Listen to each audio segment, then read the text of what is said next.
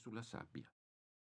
Qualcuno aveva percorso il vialetto tra la strada e la mia porta. Erano segni appena marcati sulla superficie del terreno sabbioso, come se la persona che li aveva lasciati fosse leggera come una piuma. Impronte indefinite che suggerivano una camminata da ballerina. Mi avvicinai alla Once in a Blue Moon, scansai uno squadrone kamikaze di insetti, chiusi gli occhi sotto il brutale sole del New Mexico e quando li riaprì mi ritrovai di fronte un paio di caviglie nude perfettamente modellate. Le salutai con estremo rispetto. Tu devi essere venerdì, dissi. Si scoprì che le caviglie avevano una voce, un tono gutturale da contralto, roco, che sembrava si fosse sobbarcata parecchie ore di scale musicali. Perché venerdì? chiese. Io devo aver alzato le spalle, cosa che faccio di solito quando una mia battuta non viene capita. È così che Robinson Crusoe incontra il visitatore sulla sua isola. Trova delle orme sulla spiaggia e lo chiama venerdì perché è in quel giorno che lo incontra. E oggi è venerdì. Robinson Crusoe. Daniel Defoe ti dice niente? Mi gratificò con il più tenue dei sorrisi, del tutto privo di ogni traccia di gioia. Puoi chiamarmi venerdì se ti va. Sto cercando un certo Lemuel Gunn.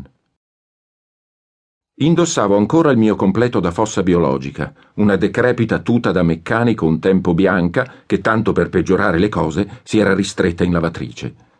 Spostai il peso del corpo da un piede all'altro, un po' più goffamente di quanto avrei voluto. Mi è stato detto che conosco dei buoni trucchetti quando si entra in quello che negli ambienti eleganti viene definito combattimento corpo a corpo, ma in qualche modo le donne riescono sempre a disarmarmi.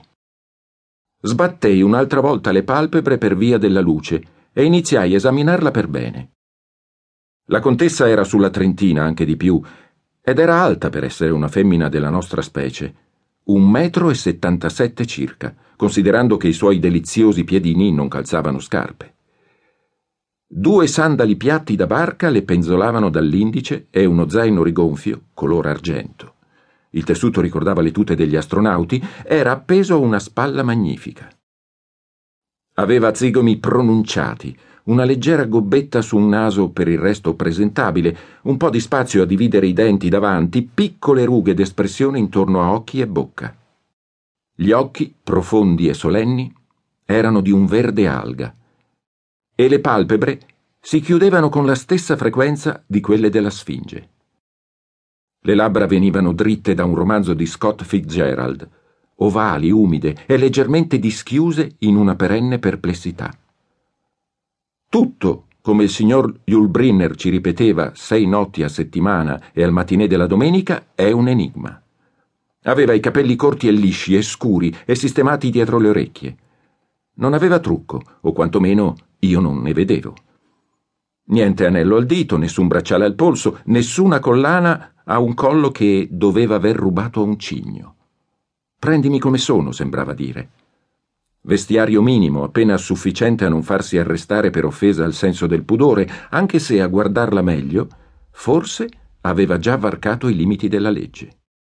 Indossava una gonna leggera, lunga fino al ginocchio, con una bella stampa a fiori, e una camicetta senza maniche color burro che lasciava scoperta una parte della pancia. La camicetta e la gonna si sollevavano come in risposta a un alito di vento, una corrente che io non sentivo sulla mia pelle.